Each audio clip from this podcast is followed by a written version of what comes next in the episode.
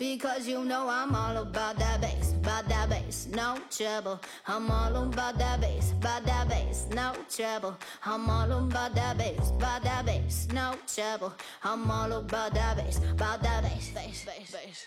比如说，我会衡量今天就完全拿一个计算器，脑子里面有个计算器在计算我今天吃了多少热量。是个男生，所以他非常无语，说你们女生怎么对自己这么的狠？今天晚上洗澡的时候，选一个你喜欢的味道，好好的去抚摸一下自己的身体。可能医院里面也从来没有生过酒精的一个女娃娃，所以大家能够想象，其实我小时候我的那个身材是个圆滚滚的球。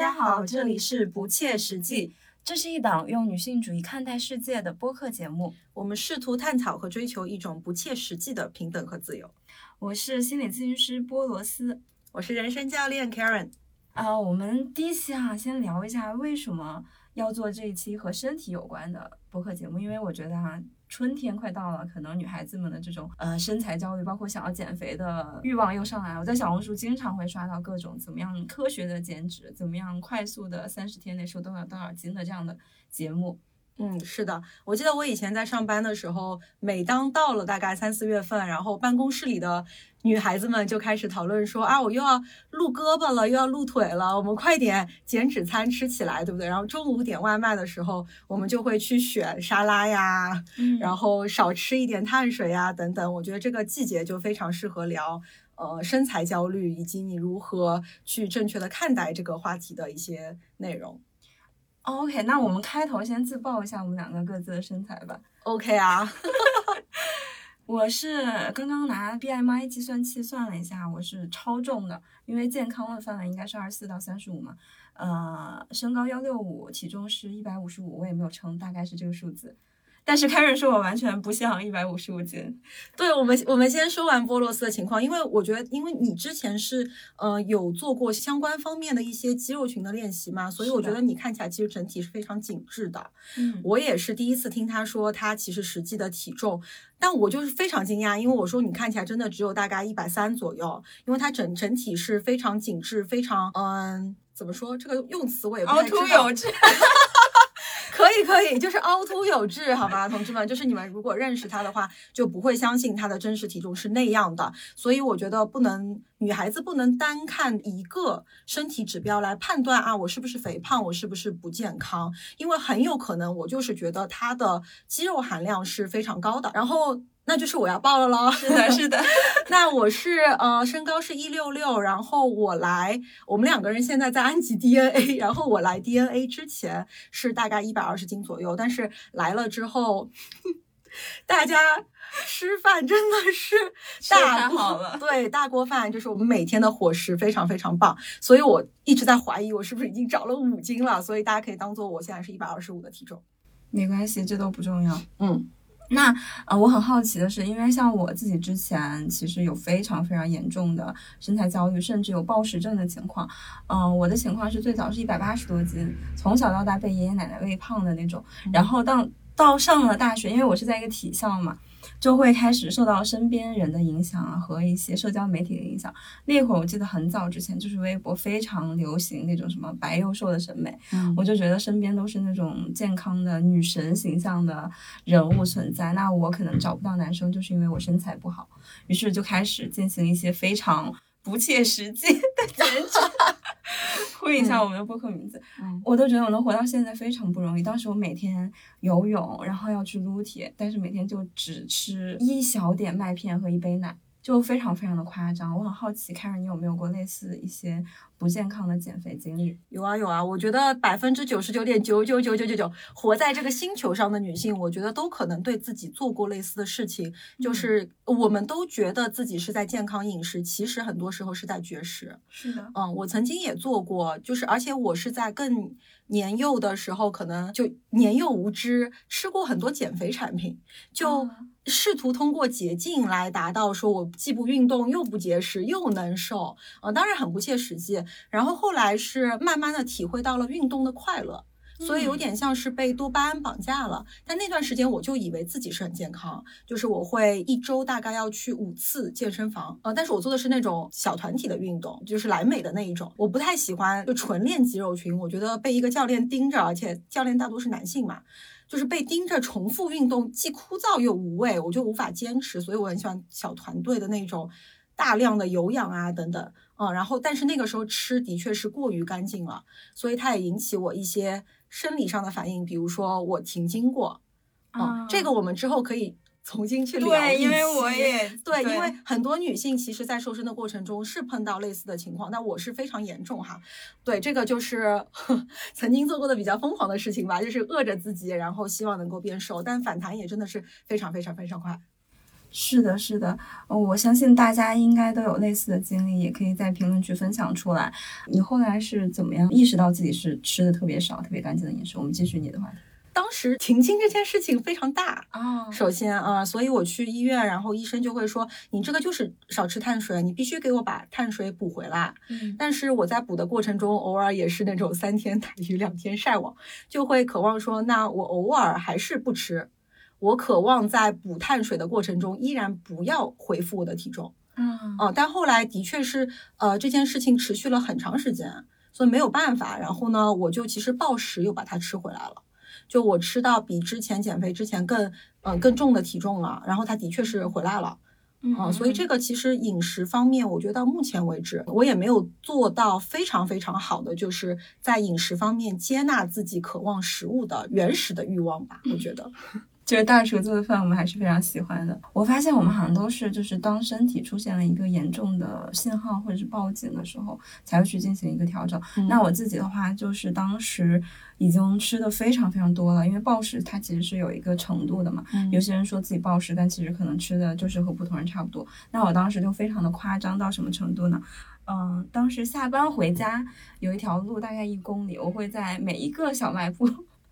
门口买一包零食，然后在路上边走边吃，边吃边痛苦。回到家之后，我会觉得，就是你的身体其实已经很饱了，但是你的心里是非常非常空虚的。当然和当时我的情绪，包括我很讨厌那份工作有关。我就会点一份肯德基的全家桶 KFC，然后再点一个披萨，就是非常非常的夸张。所以如果嗯，有一段时间这样特别不健康的饮食的话，很有很有可能就是身体它是非常机智，它会反弹。当时我就意识到说，哎，我好像吃的有点多。而且不是一点点多，我就去查一下，好像是有这种持续了一段时间的暴食症的倾向。后面我就开始去恢复我的正念练习，包括学了一些正念饮食的课程，是通过正念这个方法逐渐把我拯救回来的。包括现在有的时候，当我情绪来的时候，还是会有想暴食的冲动，但是我可以看到那个冲动，然后同时自己可以做出选择，是这样子一步一步变好的。包括那天百里，我们另外一个播客主播，他夸我说，他说呀，轩轩你的这个身材好棒啊！我第一开始的时候完全没有想要去回应，因为我就觉得我不敢接他的话。等到第二次他又对我说了一遍之后，我才非常大方的说谢谢谢谢。我觉得说到这个就还是会有一点点想哭的感觉，就觉得哎呀，为什么我们女孩子要对自己的身体这么的不接纳？是的，因为你之前有跟我说过你暴食的一些描述，就我那个时候还挺惊讶，因为我的确有几个朋友也跟你有相似的经历。因为我一直觉得自己是暴食，但我只有当我听到我朋友说他们的暴食是什么样的时候，我才知道说，哦，原来就是暴食是这样。我这个可能只是小 case，可能跟你们比起来就变成了馋 而已。所以，我其实是对于你们的那个暴食刚开始接触的时候，我都不知道该怎么回应我的朋友，因为我知道他一定是有一些，比如说比较痛苦的自我无法接纳的经历，才有可能是这样的一些反应。你愿意多分？分享一些这些方面的内容吗？我当时就是刚毕业嘛，然后那会儿是申请的国外的学校，但是又觉得好像在写 PS 的时候就是不想学那个专业，觉得不是我真正喜欢的，后面就被迫去接受了一份工资非常高的工作，但是我非常不喜欢，就在北京国贸那边附近，你也知道那边压力特别大嘛，所以我就整个人处于第一个是，嗯，未来到底该怎么走？我不知道。第二个是那个工作确实不是我喜欢，我真的要为了钱就每天像行尸走肉一样，活在那群就是西装革履的人中间，我就觉得自己特别像那个就《黑客帝国》里面的 Smith，你知道那种感觉，嗯嗯嗯就完全自我是消失的一个状态。所以我就开始用这样的方式去对抗我当时的情绪，完全是一个不接纳的状态，但是我自己是无意识的，所以会陷入到暴食的情况里面去。嗯然后后面的话就是我辞掉了那个工作，辞掉那个工作之后，就是每天在家躺着，陷入又陷入了另外一个抑郁加暴食的状态，嗯就起不来床，完全起不来床的。其实我觉得这个和我当时有一段时间极端减肥也有关系。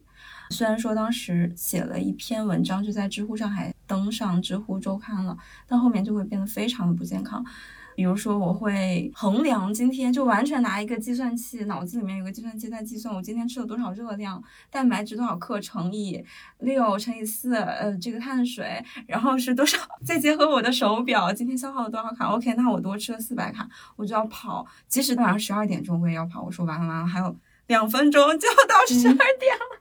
我要赶紧跑完。那那个时候就非常的夸张，一个短片，它就是模拟了这个女孩子，她在一个。酒吧吃饭的时候，他脑子里面就像一个计算器一样。他可能平时别的算不好，但是天呐，我觉得就是相似的经历，我觉得可能大家可以打在评论区，真的大家可能都会有相似的经历，就是我也会有，就是疯狂减肥的时候会，我不知道大家有没有用过这个 app，就是薄荷。啊，对，这个因为很好用，就夸一下他们的功能，就不得不夸，就是他们那功能的确很好用，嗯。所以在计算的时候你会觉得，哎，用这个还挺方便的。其实我们家的厨房有好几个秤，都是我那个时候为了称食物的重量去买的。嗯。然后会完全去计算卡路里。我也是，就是运动了，然后就会把运动的数值也输进去，偶尔允许自己吃那么一点点。嗯 然后我曾经有非常非常搞笑的经历，就是和呃一个朋友约出去吃宵夜，然后吃到十一点，回来之后睡觉之前。内心非常非常的罪恶，于是我又打开，当时我还在家里面有练过那个小红帽，我不知道大家有没有练过，就是韩国的那个版本的一个小红帽的运动，我在家里做了两套，做了一个小时，十二点之前上床睡觉的。我还给我朋友发了信息说，你知道我刚刚做了什么吗？我自己都不渴置信，就是在家里做了运动，我才肯上床睡觉。他非常无语，他是个男生，所以他非常无语，说你们女生怎么对自己这么的狠？我现在想想，我觉得是特别苛刻，对，不只是狠，就是嗯，你刚刚说的那个，其实我觉得这个对我现在的影响很严重。就是那会儿不是特别流行做 HIIT 嘛，然后我当时体重特别大，就是一百八十多斤的那会儿，就开始每天跳跳跳，就导致我现在只要进行一些很大的运动，对我的膝盖很不好。嗯所以就是身体会遭受到以前很多那些不好的社会媒体的宣传，然后后面他们完全不 care 你到底对你的长期健康是不是有损害的，包括一些极端的饮食法，指名道姓了嘛，因为极端饮食法真的太多了，甚至我觉得，比如说我们编一个什么香蕉饮食法、什么黄瓜饮食法之类的，都会马上在小红书火起来。是的，是的。对，这个有没有一些什么心理学上的那解释呢？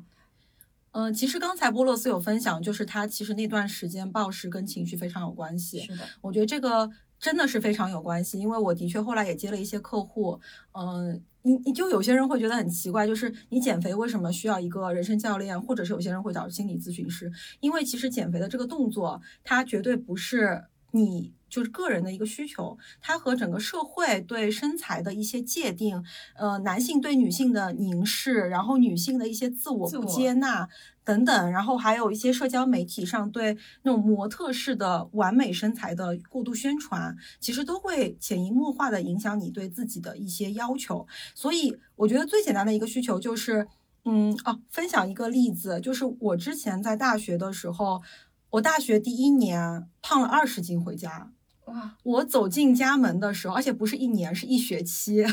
因为我在我住家住上海，然后我的学校是在北京，然后我妈就是我在进家门的时候，我妈非常惊讶，因为那个时候没有什么视频电话，她看到我第一句话就是：“天呐，你怎么胖成这个样子？”我觉得真的是非常非常羞辱，所以我大学四年其实一直是在这种胖胖胖胖、瘦瘦瘦瘦的情况之下，就是反复跳动，而且我一年夏天和冬天的体重重量差是可以十几斤的。其实非常非常的不健康。但是等我研究生去英国留学的时候，我就毫无身材焦虑了。这个其实是很明显的，就是你在国内，你的父母他们其实也是被社会的一些身材观念洗脑的，他就会给你灌输说，哎，你胖了。你怎么胖了呀？你少吃一点吧，等等，这是我父母很常在饭桌上对我说的话，所以他让我完全感受不到对食物的链接，我不知道我是饱了没饱。所以我们很多时候吃东西其实不是用我饱了，我想吃去衡量，而是我胖了，所以我不应该吃。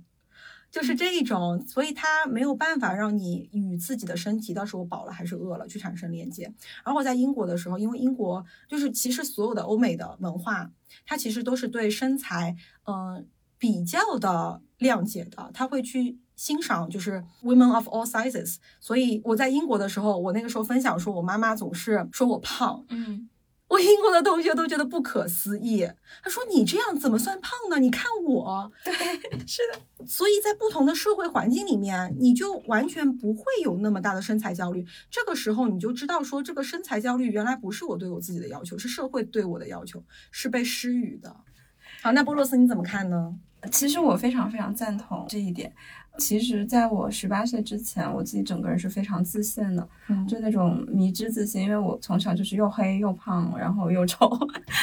虽然这样说加引号的，我不觉得我那会儿是丑的。然后到了大学之后，就是开始被这些刚就像我前面说的嘛，被这些东西去影响。那个时候我就开始变得特别特别不自信。我原来一百八十斤的时候可以是一个自信的顶峰，后面当我知道存在这样一些身材的之后，我就开始自信逐渐下降。现在的状态就是自信又逐渐回去，但是还是没有回到原来那个自信的顶峰的一个状态。但我觉得我现在比较接纳，嗯，可以允许自己胖，也可以允许自己瘦的这件事情。包括你刚刚说的那个女性从外界的物化。自我到男性的凝视，再到后面的自我凝视，我就会想到福柯的那个，就是原来有一个顶层的人在上面去看你，到后面就没有这个人了，之后你还是会自我进行监监管和管理。是的，就是我觉得这很像女性自己对自己的一种态度，可能也许男性根本不 care 这些，但是就变成了自我的一种规训。嗯，是的，而且我觉得。嗯，我自己的个人经验来讲，其实我很多东西都是我母亲施加给我的。不好意思，妈妈，我又要说你了。对我现在就比较能够轻松的去说我妈妈曾经带给我的这些负面的一些东西吧，因为我已经跟自己和解了。但是，的确是成长过程中，那个时候你对于自己、对于人生、对于外界还没有任何固定的认知的时候，的确是父母会首先影响你如何看待自己。其实我小时候，他们一直现在会开玩笑说，我以前就叫做酒精姑娘。因为对，真的是酒精，我生出来是酒精，因为那个时候我是我们家的头一胎，啊啊，所以是一个很隆重的事情。于是我妈在怀我的时候，她就像一个皇后一样被服侍着，她她吃太多了，所以就呃，她怀胎十月之后，我就真的是在她肚子里长得非常大。那我生出来的时候我就很重，嗯，我的前后鼻音不分啊，我就说九斤。我生出来的时候是好像九斤不到一点点，但那个时候甚至是挺大的一个新闻，因为可能医院里面也从来没有生过九斤的一个女娃娃，所以大家能够想象，其实我小时候我的那个身材是个圆滚滚的球。特别是看我以前的照片，就是冬天你在被穿的厚一点之后，我就是一个球，好可爱啊！对，然后我的一到三岁是我外婆带大的，那大家也知道隔代亲，隔代亲，我也是，我是被我奶奶带大的。是的，所以他们在你小时候就非常喜欢你，而喜欢你的方式就是给你吃。我小时候真的非常非常的胖，然后一些叔叔阿姨也很喜欢逗我，因为他们觉得我胖，所以很可爱。但是这件事情，当你长大了，比如说十八岁左右，是花季少女的时候，一直被反复的提及，你就会很伤自尊。就是我的潜意识里会觉得说，哦，我是一个大家曾经嘲笑过的酒精姑娘。嗯，所以就很不希望大家再拿身材或者是体重这件事情去嘲笑我，所以那个时候我非常敏感，特别是十八岁上了大学了，然后很多女生会打扮，我不会。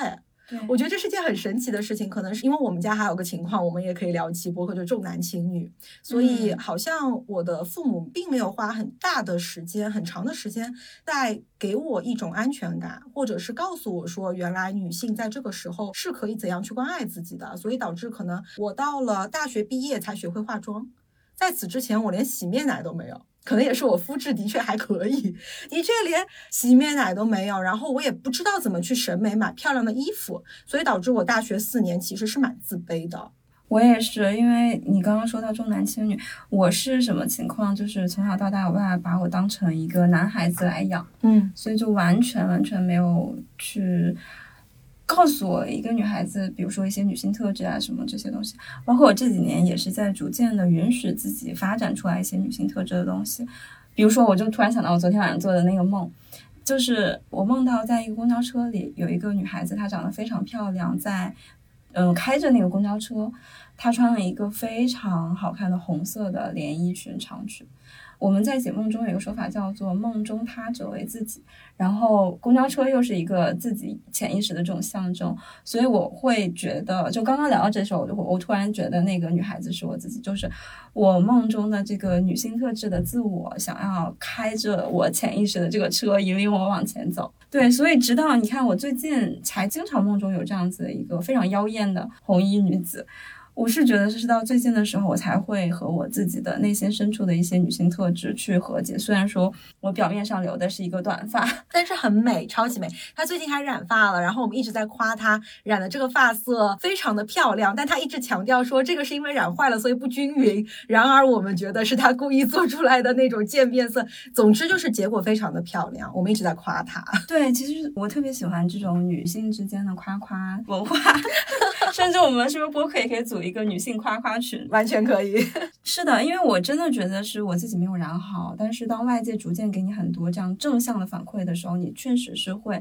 有很多这样子的一些好的影响，包括给自己树立一些信心呀，或者是更坚定的一些东西。这个就会让我想到，其实关于身体这方面的话，我一直是很不爱自己的身体的，但是有一个我觉得应该是一个非常明显的。转折时刻或者是顿悟时刻吧，就是有一次我在山里禅修的时候，当时那个禅修练习练习的是慈悲，就是观菩萨的眼睛。那个时候我是在比较深的一个意识水平之内，突然有一个瞬间，我就发现为什么我可以对别人非常的好，比如说对 Karen 或者是对其他的朋友，就是特别宽容，给大家说一些，哎呀，你这样也是很 OK 的呀，或者是什么什么，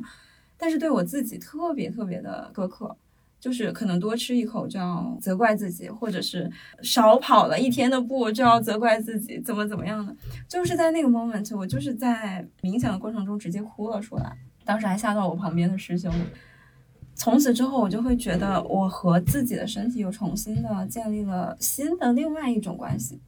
而不是像以前一样，我觉得身体是身体，我是我，好像是割裂的两个东西一样，会开始把一些 self care 的东西融入到生活中，比如说比较正面的涂护肤霜，就是抹身体乳，我觉得这件事情非常非常的享受，尤其是在自己一个人的时候，而且我会买一些特别好的味道的香薰，给到自己一些正向的反馈。就是这样，通过一点一点小的外在的鼓励和小的自己的行动，逐渐培养起了自己和身体的关爱和喜欢。虽然现在有的时候还是会 不太接纳，但我觉得是很 OK 的，因为你在这个社会中就是不可能完全的摆脱社会文化和习俗的这些影响，包括社交媒体的影响。嗯，这真的是一步一步的过程吧？我觉得，就是其实暂时接纳自己的不接纳，它也是一个女性的选项。然后你说到就是正念抹护肤霜，我也想说，我也有这个经历，因为我的皮肤是偏干性的，我以前一直觉得说，哎呀，它就是干性，所以我我就算每一天抹，它到第二天洗澡的时候它又干了，我为什么要抹呢？我很不耐烦。然后后来我就发现说，不是的，这就是你愿意把时间花。在什么地方就体现了你对自己的态度。对我每一天花十分钟抹我自己的身体，不可以吗？为什么我不允许呢？所以后来我就开始，我基本上几个月干完一瓶 身体乳的节奏。我会觉得真的抹抹身体乳的这个过程，是你重新去爱抚你的身体，就是跟它产生链接的一个手段，就非常棒。嗯，是的，是的，而且我会 买好几种不同味道的。就今天太精致了。今天是什么？哎，完了，我今天已经被定义成。一个精致女孩了。今天他们说我吃饭特别的精致，我完全没有意识到。就是不同心情会和不同的味道产生这种链接嘛，而且本身香味这种气味就会和我们的边缘系统去链接到，影响我们的情绪。所以大家如果是觉得自己不是很接纳自己身体，可以先从这样一点点小事开始做起，比如说今天晚上洗澡的时候选一个你喜欢的味道，好好的去抚摸一下自己的身体。Karen，你是怎么逐步的开始接纳自己的身体呢？嗯，哦，这也是一个挺颠沛流离的过程，因为我觉得那段时间特别担心自己胖的时候，其实就是自己把自己他者化了。就像我们刚才说的，是自己凝视自己，就是身体对我来讲是一个物品。我觉得身体只是我外在的一个东西，所以我希望它变瘦，我不希望它变胖。但其实不是的，身体它可能的智慧有时候会比大脑更加的强大。有时候你的身体就是告诉你你缺碳水了，对吧？它就以这种。他就以这种停经的这种方式告诉你了，他其实比你认为的，就是更加知道怎么该保护你，你到什么时候就应该做什么来维持你的生命。所以，其实我觉得经历停经这种焦虑了，因为我停经长达两年。所以那段时间真的是非常焦虑，然后后来跟身体二十多岁的时候，对，二十多岁的时候，而且是啊，其实不久之前，就是快三十岁的时候吧，我那时候真的以为自己就是绝经了，你知道吗？所以其实大家能想象那段时间的焦虑，所以那段时间我觉得现在回头来看，就所有的痛苦可能都是蕴藏着礼物吧，它让我真的去跟自己的女性的身份进行了和解，但这个过程其实并不容易吧？我觉得我中间有一个反弹很厉害的，就。就是那段时间，我以为我已经完全想通了女性主义，我完全已经不容貌焦虑了，我也不身材焦虑了。所以那段时间，我一度胖到了，反正很夸张，应该有一百三十多吧。嗯嗯，那段时间，呃，那段时间我旅居在云南，云南的米线大家知道非常好吃，所以我每天在摄入碳水，然后我又不运动了，因为我觉得过度运动也会导致停经嘛，所以我给了自己很多理由，然后在云南又晒得非常黑，于是我回到家之后又经历了我大学时期的那段对话，就是我妈说：“天哪，你怎么又黑又胖的回来了？”所以就是因为你知道，就是所有的人其实内在还是寻求母母亲的认同，特别是女性，所以当我妈这样说的时候，我内在的那个部分。又跳起来了，所以那段时间我和他的关系最大的一个摩擦就是，我说我就是没有容貌焦虑，也没有身材焦虑了。我说你不要逼迫我，但这种对抗，我们学心理学的知道，其实对抗就是一种压抑自我，所以我不太允许自己，比如说穿好看的衣服、买新衣服、化妆。我走到了另外一个极端，就是我完全不修边幅。哦，对，这也是其实是没有完全整合的部分。嗯，我也是经历了大概又半年之后，我开始意识到说，女性既可以以美来取悦自己，这不一定是你取悦外在的一种手段。当你真心的感受到说，我想要给我的这个身体一些好看的衣服。或者我想要给我的脸蛋画上我喜欢的妆容，这也是可以的。这并不一定是什么所谓的什么有瑕疵的女性主义，所以大家不要从一个极端走向了另外一个极端。于是我可能又慢慢的整合，又走回来了一点点。我知道说，嗯，如果我要去跟朋友聚会，我是可以用心打扮自己的，完全没有问题。而如果我在家里面，我就不需要说天天要花枝招展或怎样，因为我妈会嫌弃我的睡衣。很旧，他会说你这个睡衣该扔了吧？你应该买一套新睡衣。你在家里也要稍微注意自己呈现出来的样子等等。但对我来讲，我觉得有些人喜欢过精致的生活，那在家里面去搞氛围感、搞仪式感，我觉得那是每个人的需求不同。而我可能更注重的是实用感，我就真的没有在这方面那么大的需求。所以在那一部分，我就会跟我妈妈说，我我真的不需要，我在家里面就是自在就好。嗯，所以我觉得所有东西都要回到自身，知道自己的需求是什么，哪些东西是别人添加给你的需求。如果分清楚了这个，女生就能做到非常的自在。其实我觉得这个还挺难的，包括我们两个人也是经历了很大一部分的曲折，或者是一些过激的阶段之后，然后才逐渐的整合起来。所以就是像你前面说的，即使我们现在的听众，如果你现在也处在一种非常极端、非常激女的情况，我觉得也是 OK 的。因为它就是整个发展过程中的其中一部分，就接纳当下的你自己就好了。至于它以后会不会整合，我觉得也 OK。也许这个情况就是你比较喜欢的阶段。虽然就是我最近上那个女性主义的课，他就讲了五个阶段，什么被动接受呀，什么揭露呀，嗯，嵌入发散，就有一个激女的这种过程。第四步才是整合，第五步就是积极投入，积极投入到这个女性主义的一些活动中去。像我们做播客也是这样一种情况嘛。是的，我觉得即使它是有清晰的五个不同的阶段，但还是有的时候我们会退回去，我们可能就不再整合期，我们又回到一个妓女的这种状态。我觉得也都是 OK 的，就像接纳我们身材一样，可能你现在就是有一个不好的健康的饮食，那就享受它就好。就像昨天大厨给我们做饭，非常非常好吃的一些东西，那就享受和大家在一起的这个时光，享受当下的那个寿喜烧的美食。这样的时刻其实也会让你对于食物产生一些很好的印象，包括你刚刚说的和妈妈之间关系，就是我们好像有一个统计是说，所有的精神病里面致死率最高的就是厌食症。那厌食症呢，因为很大一部分是女孩嘛，女孩她们就会和妈妈的关系很多都是被妈妈控制的，包括暴食症。但当然我自己不是不是被我妈妈控制的啊，因我觉得我妈甚至给我起到了一个很好的榜样的力量。她是那种非常精致，就是在我姥爷生病的时候，她去医院都要化非常精致的妆，然后穿旗袍，每天穿不一样的旗袍去打扮自己的一个人。我就问我妈妈，我当时小的时候特别，我那会儿属于妓女阶段，我特别不能理解这种女性气质，什么这种裙子，完全不理解。我说你为什么要这么复杂？她说。你看，当你穿的很精致，你穿的很好，每天穿不一样的旗袍去医院的时候，不光你自己开心了，你会给老爷力量，而且同时医院里那些死气沉沉的人看到了我这个样子，他们也会变得非常的开心。那这个时候，你穿什么样子的东西，它就不只是一个一个外在的东西了。哇，我当时听完这个话之后，就觉得完全被我妈妈感动到了。对，所以后面的时候我也会开始去想要选择一些就是自己特别喜欢的衣服，虽然以前我会觉得，哎呀，他这种就是太作了呀，或者是。就是很有意思的一个事情，这一点其实让我想起来，中午在吃饭的时候，呃，我们的朋友百里就突然间说：“波罗斯，你你是一个非常精致，就是你吃饭的样子也很精致哦。”原来是遗传自妈妈。然后我那个时候就很好奇的就问他说：“那我呢？我吃饭的时候？”他说：“你吃饭的时候就是自然。”但的确是这个样子，就是我觉得我的性格就是更加随性，然后自在一点。像我穿衣服，可能也是比较喜欢基本款，但是我也会去欣赏说女性。打扮自己的那种精致的范儿，比如我印象非常深刻的是日本的女士们，就是我带我妈妈那个时候去日本旅行过，然后我们两个人都感叹说，走在路上，所有的日本老太太，尤其是日本老太太，是的，会给我们一种哇哦，她就是精致到老的感觉，就他们可能会精致到每一个发丝的那种。对，之前有看过一个这样的纪录片，所以当你老了的老了的时候，也可以去做这样，我觉得是非常非常有趣的一个事情。你说到国外的老太太，我突然想到张伟丽，就是那个打拳击的那个选手，你知道吗？就他是得金腰带的那个。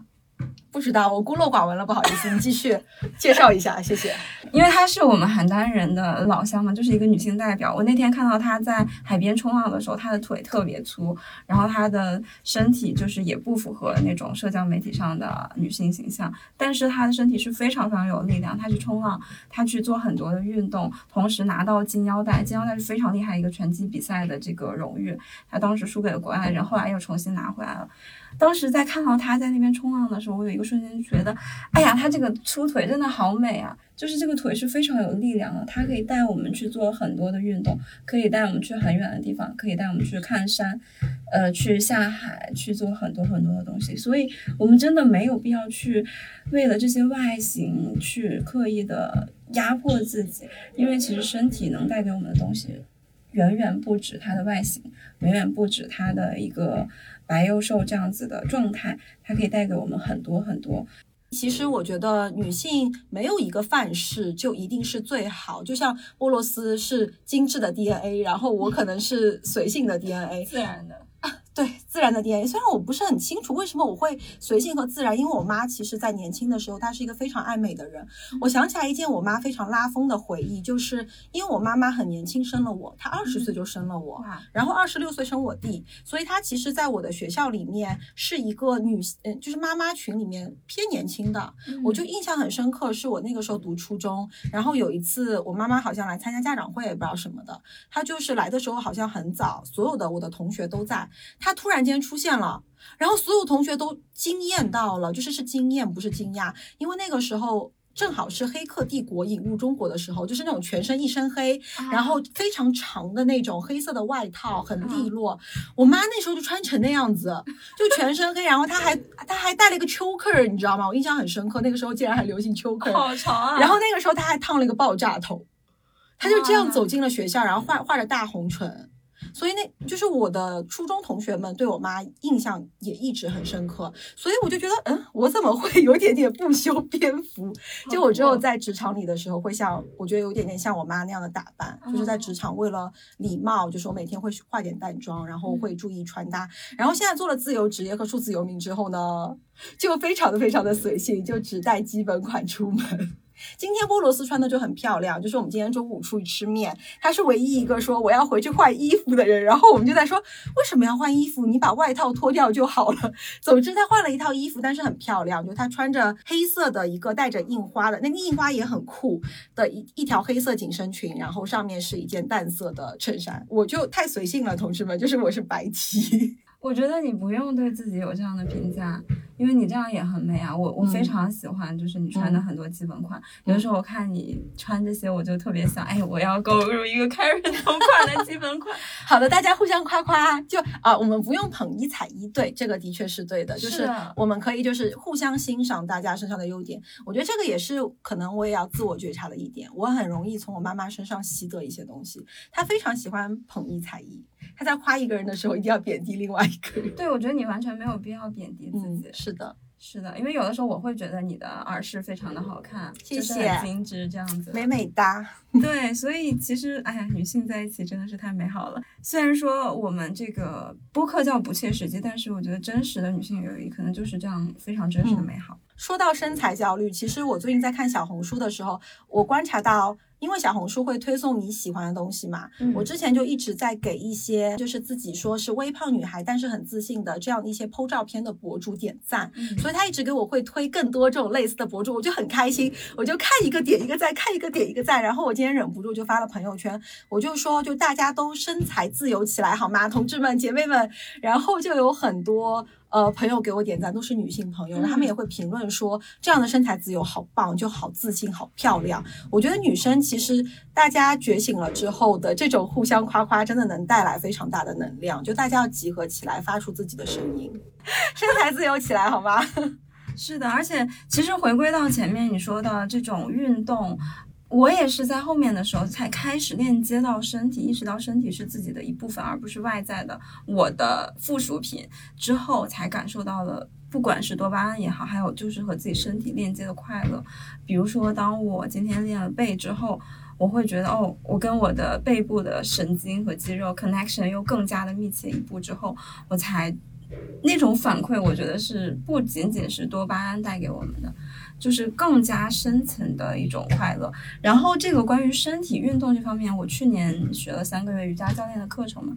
我也会有更多的确信和肯定，因为从小到大我都是觉得我的体育项目是很差的。因为夸张到什么程度，就初中的时候，我妈帮我找了一个体育的那种体考，因为体育不是算分的嘛，就是很夸张。因为从小到大都是那种什么八百米最后一名的这这种样的情况，所以我一直觉得我身体是很差很差的。但是去年那个瑜伽老师他又跟我说，他说你不要总是这样否定自己。我在班里面总是把你看成就是我们班身体前三名的一个同学，就是我是对你寄予厚望的，嗯你是可以解锁这个那个高高超的一些瑜伽动作。但是当时我也是一百五十多斤，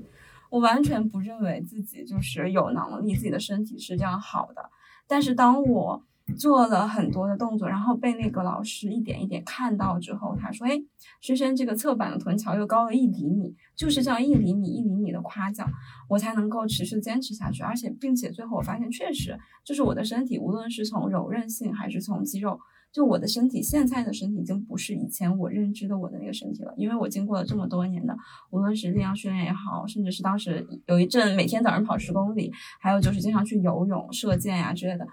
我觉得已经完全不是那个我了。这个又说到另外一个话题，就是我们的身体的意象 （body image） 和你自己的脑子里面的这种东西，可能它是不一致的。我以前的心里可能就觉得我一直都是那个一百八十斤的特别胖胖的自我，但其实经过这么多年的训练，我已经改变了。这个时候就需要去调整，做一个平衡吧，我觉得，而且确实是很需要这些外在的肯定和反馈的，所以一个好的教练，我觉得也特别特别重要。嗯，哇，你刚刚说那个教练就一厘米一厘米夸你的时候，我觉得真的太棒了。就是因为其实我们真的需要慢慢的学习去欣赏自己的身体。我曾经也在就是别人在夸说啊你身上哪个部位漂亮的时候，我就嗯。有吗？真的是这样吗？就是很多时候你没有办法看到自己，是的，嗯，所以很多时候你要去接纳外在给你的一些肯定的东西。就我以前有个很不好的习惯，就是我只会记住别人说我不好的地方，别人说我好的地方，我就会很质疑。我想真的是这样吗？哼，这个东西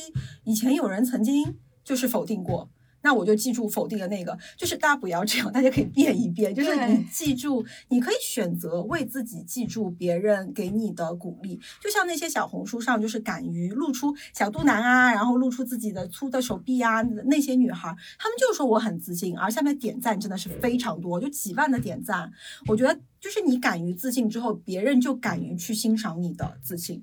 对，这是非常重要的。而且有的时候可能别人只是否定了我们一句，但是那一句我们就会记好多年。但是可能很多人夸赞了你一百句，你完全就忘记掉了。所以这个时候又推荐大家写一个这种，就类似于小狗钱钱里面有一个这种成功日志，你也可以写一个就别人夸夸日志。这样当你比较 emo 或者是情绪非常 down 的时候，其实完全可以拿出来这些去看一下。这个时候真的会给到你很多很多的力量。那还有一点，其实我觉得大家可以在欣赏自己的同时，也给身边的女性更多宽容吧。就像是我这一次疯狂的这几天给小红书上面的微胖博主们点赞一样，我觉得在欣赏他们的同时，我内心是非常火热的。就是我真的会有这种体感，就是当我在表达爱意和欣赏的时候，相当于我在接受自己身上不同面向的女性的特质。所以你在接纳他们的过程之中，我觉得也是在。慢慢的学习接纳自己，所以大家多在能力范围之内多给出一些欣赏。其实之前跟我妈妈的关系非常的不好，嗯，大家也知道重男轻女的孩子能有多少跟母亲的关系是好的呢？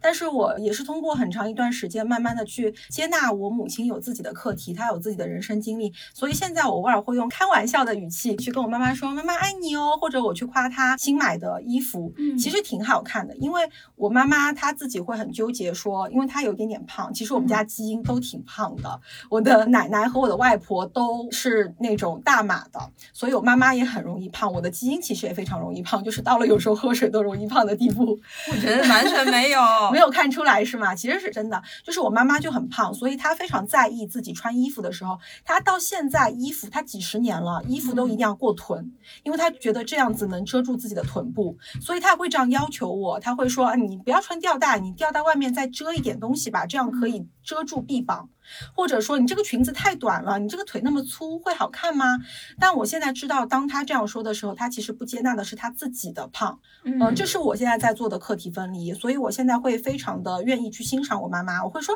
你买这衣服挺好看的呀，有什么不好看的？我就会一直这样去鼓励他。然后，所以他现在跟我的关系也会比较的松弛。就是在我这样的接纳他的过程中，我觉得我就更加接纳了自己身上那些不够完美的身体特征。而我妈妈也开始不再。对我就减少吧，可能是减少一点点对我的指指点点，她也不太会再管我穿衣服啊等等。我偶尔不化妆，她也不再会去说你出门必须给我化妆，她也减少了这些责备。所以女性同胞们跟任何的女性同胞，不管是长辈的女性也好，平辈的，或者是对于更加下一代，特别是我们的下一代，我觉得我们要传递的都是我们要互相爱护、互相欣赏，去接受女性更多种多样的美。是的。身材自由就是不仅仅是内部的接纳我们的身体，还有外在的去支持别人更多多元化的一种审美。那其实我们说了这么多，其实我们提倡的就是我们希望女性可以慢慢的从身材焦虑，慢慢的转变为身材自由。那身材自由到底是什么呢？波罗斯，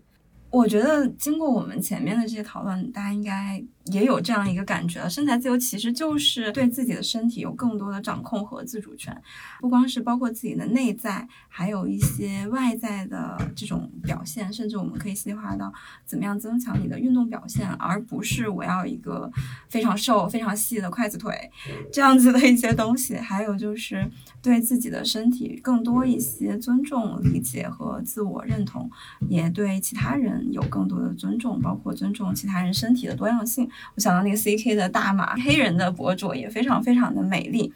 其实总结一下，我和波罗斯两个人，我们都是从事心理行业工作的吧。但其实我们也是走了很长的一段道路，花了很长的时间，才慢慢的接纳自己的身体。但是我们希望我们今天聊的这些内容，能够在你的心里埋下一粒种子，就是不管你的身材现在是什么样的，你都可以学会去欣赏它，去接受自己的身材，不要过分的去追求完美，或者是去想要变成一个模特一样的非常瘦的前。凸后翘的这样的身体，我们珍惜我们的身体，因为它是我们健康幸福获得任何其他可能性的一个基础。那好的，我们这期的播客差不多就到此结束。今天是聊的身体领域，那其实从女性主义的角度来说，我们还有其他的，比如说心理、社会、人际，包括精神和灵性其他的方面的权利，也会是我们未来播客的探讨主题。我们会把这一期的播客讨论群放在 show notes 里面，如果大家感兴趣的话，也可以扫码加群，我们一起进入女性夸夸群，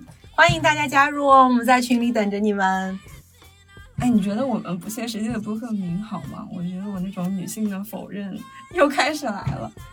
不会啊，我从一开始我觉得这是一句非常反讽的一句话，因为我跟特别是男性吧，不好意思，男性同胞们，我一定要 Q 你们，就是我和甚至在家庭中的一些男性，当我说到一些女性主义的时候，他们都会说你这是不切实际的想法啊，什么女性主义，就是你你要承认什么生物生物的呃。